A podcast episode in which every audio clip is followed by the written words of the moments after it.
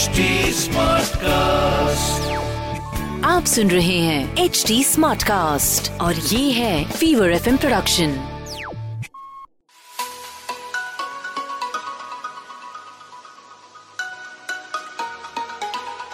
hi guys welcome to a very special podcast call Stuti's book club अब स्तुति तो मेरा नाम है और इस बुक क्लब में आपका स्वागत है। वैसे तो नाम से सब समझ में आ रहा है but in case you wondering कि यहाँ पे क्या होता है देखो if you love reading books if you like listening to authors then this is a podcast you can afford to miss. In fact, even if you're a book hoarder, you know, आजकल की fast page life में किताब पढ़ने का तो वक्त नहीं मिल रहा पर लेटेस्ट किताबें खरीदने का शौक है और सबके अंदर तो एक राइटर छुपा ही होता है ना कभी ना कभी अपनी कहानी लिखूँगा या लिखूँगी well then you have to listen to this because we feature the best selling writers, authors who talk about their latest books, talk about what to read, what not to read, share tips on how to write. So make sure you are tuned in.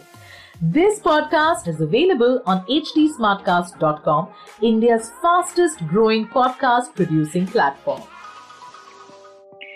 Fever 104 FM आप सुन रहे हैं। स्तुति book club में स्वागत है आपका। स्तुति तो यहाँ पर है। किताब भी यहाँ पर है और किताब लिखने वाले भी। So I am holding a copy of Kalam Zinda Rahega. इसे लिखा है आलोक यादव जी ने, जिन्हें इस वक्त आप स्क्रीन पे देख सकते हैं। और अगर आप रेडियो पे सुन रहे हैं तो अभी कुछ ही क्षणों में इनकी आवाज़ आप तक पहुंचेगी। बहुत बहुत स्वागत है आपका सर थैंक यू धन्यवाद। अच्छा सबसे खास बात इनकी किताब के बारे में बोलने से पहले मैं ये बोलूँगी कि हम सब हम सबको लगता है ना कि अब बहुत काम है, बहुत स्ट्रेस है और हम भाई वो जो करना चाहते हैं उसके लिए वक्त नहीं निकाल पा रहे। सर यहाँ पे as a P F commissioner और साथ में आप गज़ल लिख रहे हैं, आप लेखक हैं राइटर हैं, ये आप मतलब आपके भी तो दिन में चौबीस घंटे होते होंगे, ये कैसे आपने पॉसिबल किया? देखिए चौबीस घंटे तो सभी के पास होते हैं। जो प्रधानमंत्री जी हैं उनके पास भी चौबीस घंटे हैं। तो वो बहुत सारा काम करते हैं। ये आपकी रुचि पे डिपेंड करता है और आप क्या करना चाहते हैं? हाँ। आपकी इच्छा क्या है करने की? उस पर डिपेंड करता है। आप जो चाहते हैं कर लेते हैं। कुछ लोगों को शौक होता है कि वो क्लब चले जाते हैं। कुछ लोगों को शौक होता है कि दोस्तों के साथ घूमने चले जाते हैं। सबको वक्त मिलता है उतना ही। तो मैं अपना वक्त इसमें देता हूँ। बहुत खूब अच्छा सर आ, कलम ज़िंदा रहेगा सबसे पहले जो सवाल अच्छा आप में से जितनों ने अभी ये, ये नहीं पढ़ी है प्लीज़ आप खरीदें आप ऑनलाइन ऑर्डर कर सकते हैं या अपने नजदीकी बुक स्टॉप पे जाके आप इसे ले सकते हैं। एक तो नाम के पीछे की कहानी क्या है? कलम ज़िंदा रहेगा। देखिए एक मेरा शेर है गज़ल का कि नई नस्लों के हाथों में भी ताबिंदा रहेगा। ताबिंदा मतलब चमकदार। नई नस्लों के हाथों में भी ताबिंदा रहेगा। मैं मिल जाऊँगा मिट्टी में, कलम ज़िंदा रहेगा। तो मेरे बाद जो है, मेरी शिनाख्त जो है, वो मेरी कलम से होगी। और जो मैं लिख जाऊँगा, जो मैं आपके बीच छोड़ जाऊँगा, उससे मैं जाना जाऊँगा एब्सोल्युटली बहुत बड़ी बात कही आपने सर वी एनीवे से कि यू नो एक आर्टिस्ट हमारे साथ अपने आर्ट के ज़रिए ही रहते हैं ज़िंदा रहते हैं और आपने अपनी कला अपनी कलम का इस्तेमाल किया है अलग अलग तरीके के सब्जेक्ट्स पर लिख कर सो so, सबसे पहले तो इंस्पिरेशन कहाँ से मिलती है? Uh, कैसे? Because you know I am just trying to understand और जो लोग हमें देख रहे हैं या सुन रहे हैं एक बहुत ही स्ट्रेसफुल प्रोफेशनल लाइफ है आपकी जहाँ पे बहुत सारी चीज़ों पे आपको नज़र रखनी पड़ती है और उसके बाद ये ये कैसे पॉसिबल है? देखिए गज़ल की शुरुआत मेरी जो हुई इनफैक्ट पोएट्री की जो शुरुआत हुई वो तो स्कूल के समय थी हुई। Okay. जब मैं स्कूल में पढ़ता था। हाँ, हाँ. उसके बाद यूनिवर्सिटी में जब मैं पढ़ने गया तो वहाँ पे पोएट्री के साथ साथ कहानियाँ और लेख लिखना भी शुरू किया आकाशवाणी से जुड़ा मैं। उन दोनों आकाशवाणी ही एकमात्र रेडियो चैनल होता था। लखनऊ आकाशवाणी फिर इलाहाबाद आकाशवाणी बहुत सारी मैगजीन्स उन सब में लिखना पढ़ना जारी रहा। uh, 1993 के बाद मैंने कुछ नहीं लिखा 20 साल तक। लेकिन जो अंदर जो जज्बा होता है वो कभी ना कभी बाहर निकल के आता है। और आपके अंदर अगर जो सलाहियत है खासतौर से जो एज ए आर्टिस्ट है एज ए लिटरेटर है तो वो कभी मरती नहीं है। बस एहसास की बात है कि कब आप के एहसास जागेंगे और कब आप फिर से लिखना शुरू कर देंगे। तो 2013 में फिर से मैंने ये शुरू किया तो वो अचानक अपने आप शुरू हुआ। और गज़ल से एक आ, मेरा जुड़ाव था आ, सुनने और पढ़ने का। हम्म। उसका जो उसका जो स्ट्रक्चर है उसका जो फन है वो मुझे नहीं आता था और मैं चाहता था कि मैं उसको सीखूं।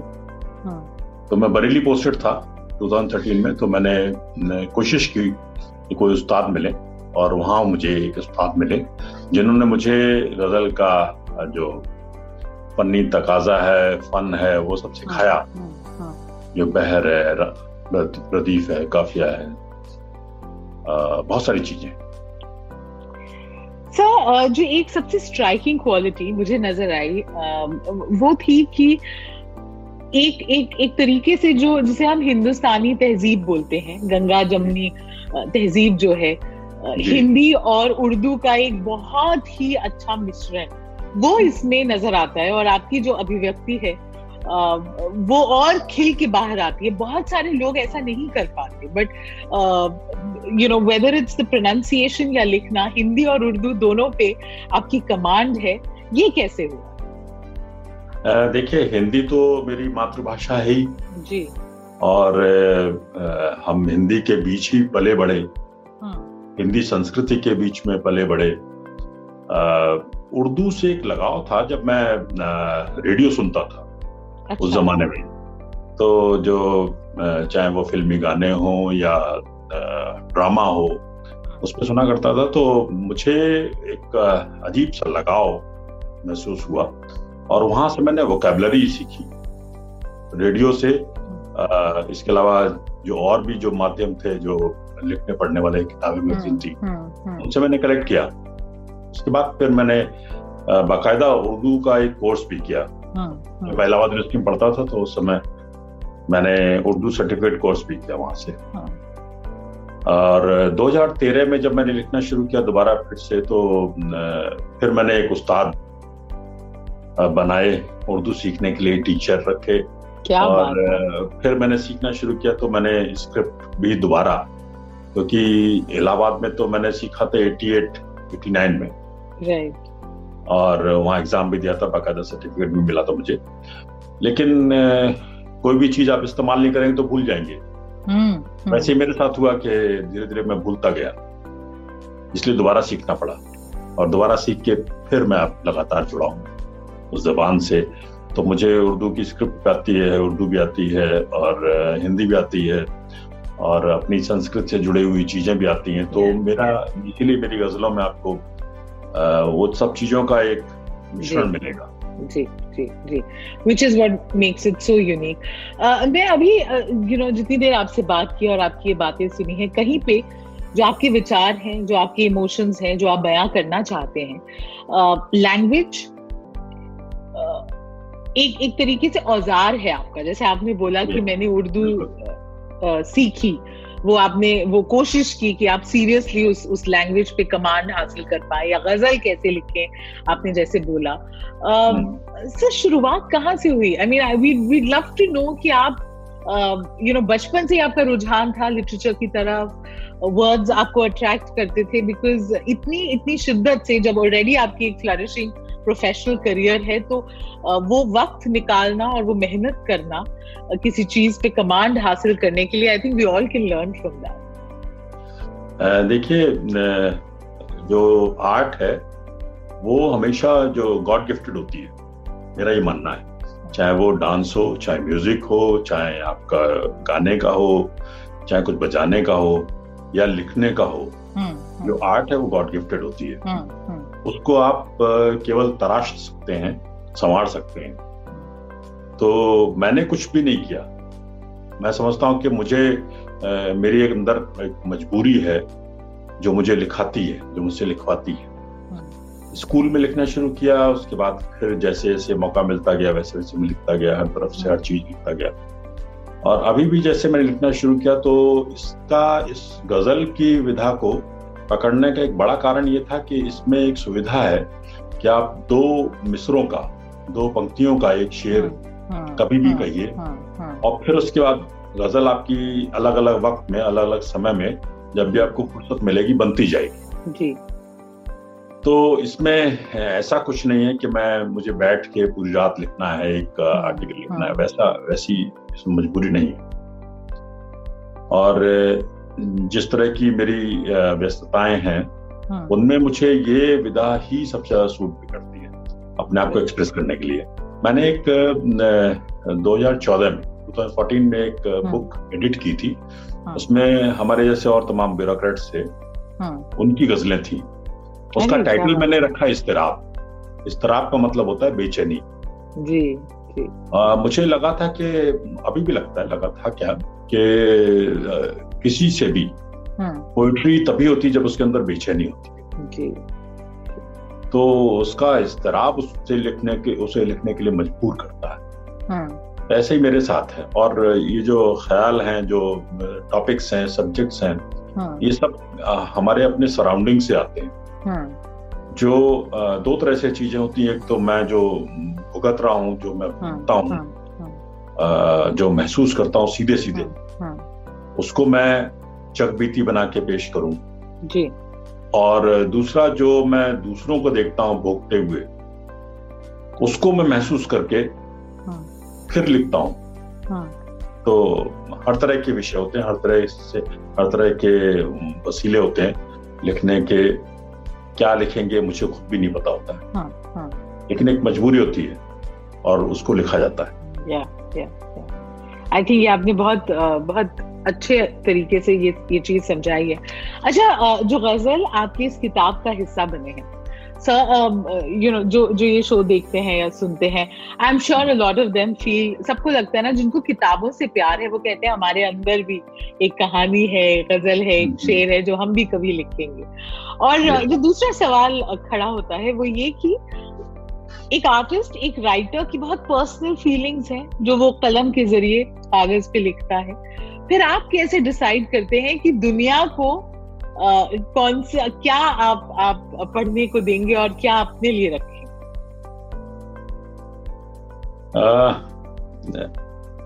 इसका, इसके पीछे एक यही तरीका होता है कि जो बहुत ही निजी चीज़ें होती हैं, जो बहुत निजी अनुभूतियाँ होती हैं, उनको हम अपने तक ही रखते हैं। हालाँकि मेरे साथ अभी तक ऐसा हुआ नहीं कि मैंने कोई भी चीज़ ऐसी छुपा के रखी हो, जो पब्लिक के सामने ना लाया मैंने। लेकिन कुछ लोग हैं जो लिखते हैं सिर्फ़ अपने लिए लिखते हैं। हम्म। और उसको सामने नहीं लाना चाहते। आ, मुझे लगता है कि जो चीज़ आपको लगे लेखक को लगे कि वो सबको पसंद आएगी सबकी आप बीती हो सकती है। वो एक तरह से जग बीती है।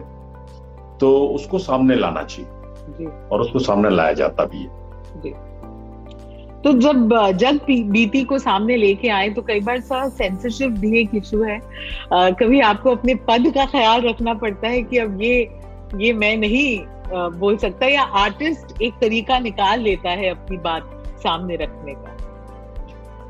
आ, शायरी जो है ना वो शायरी हमेशा वो अच्छी होती है।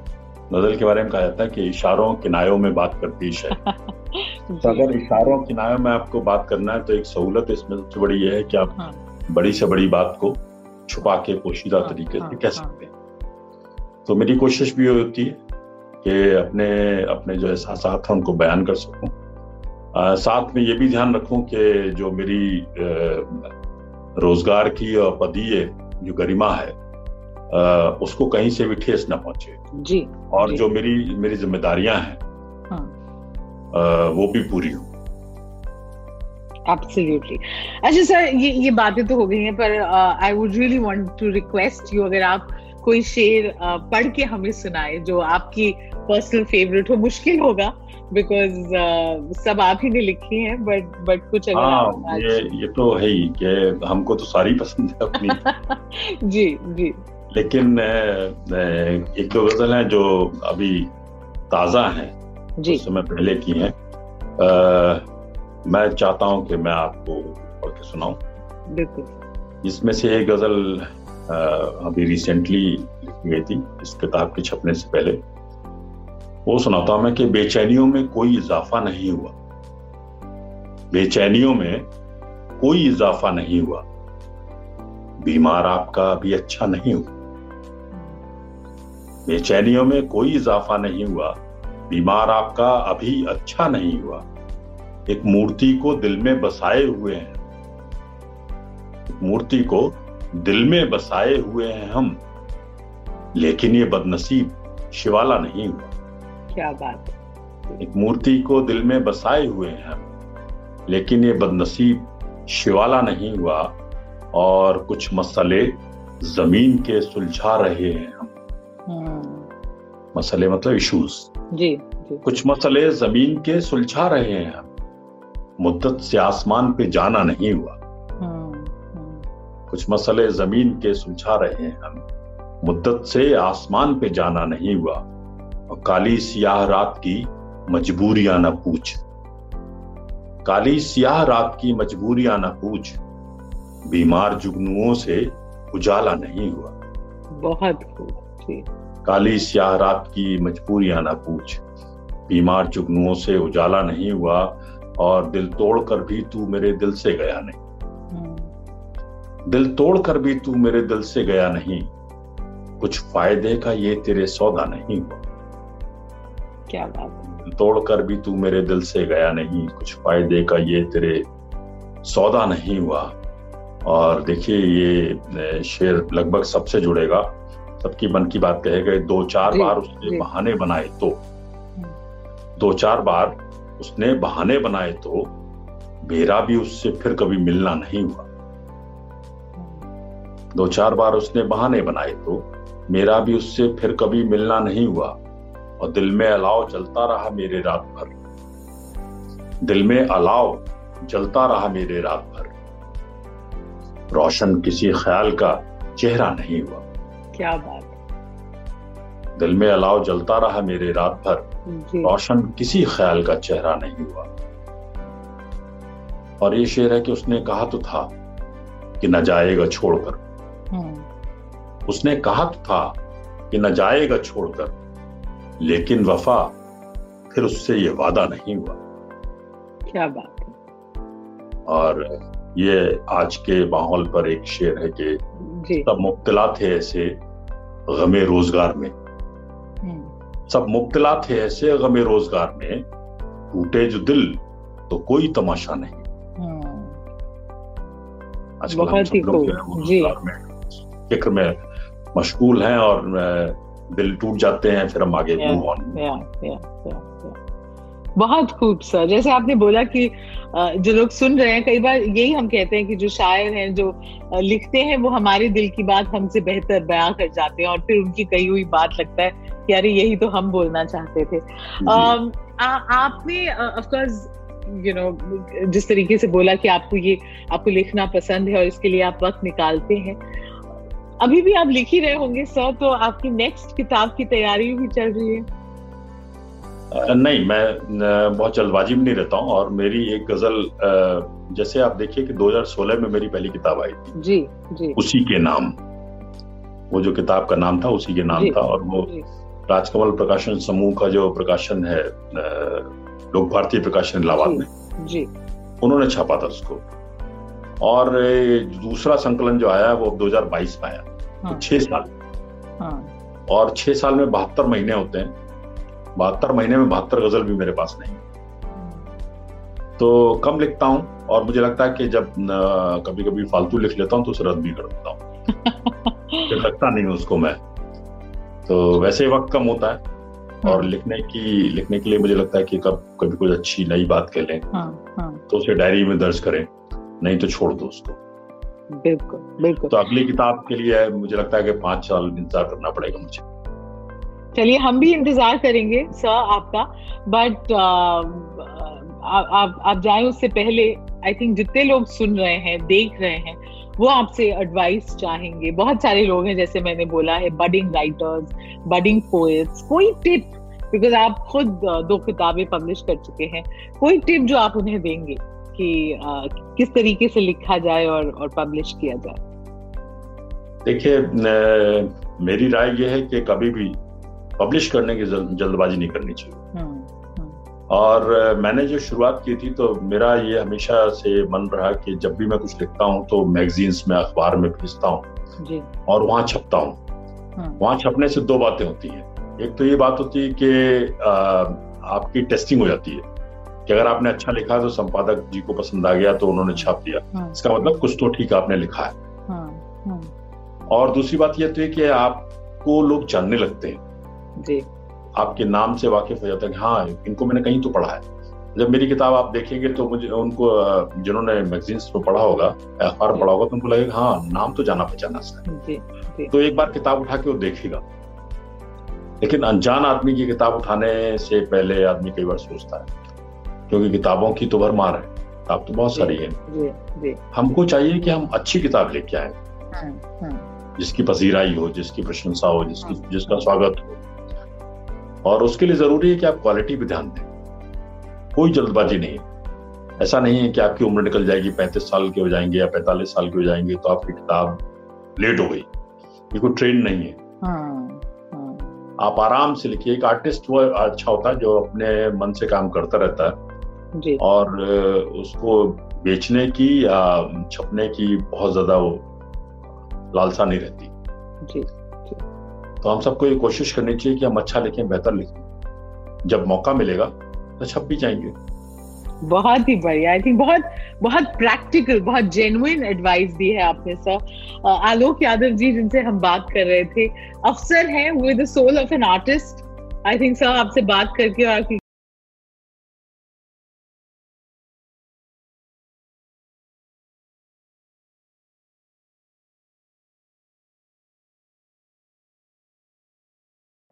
Well, that's it from me. मेरा नाम है स्तुति और स्तुति इस बुक क्लब का हिस्सा तो अब आप भी बन गए। How did you enjoy this episode और कौन से ऑथर्स हैं that you would want me to feature और कौन सी किताबें हैं जिनके बारे में you would want me to talk about all you have to do is let us know तो फेसबुक ट्विटर इंस्टा किसी भी सोशल मीडिया प्लेटफॉर्म पे अगर आप S T U T double E type करेंगे आपको मेरा प्रोफ़ाइल मिल जाएगा। Make sure we are connected there also to give us feedback you can reach out to us on at the rate HT Smartcast. We are present on Facebook, Twitter, and Instagram. To listen to more podcasts, log on to www.htsmartcast.com और सुनो नए नजरिए से. That's it from me. This is Stuti Singh. Take care till you hear from me next.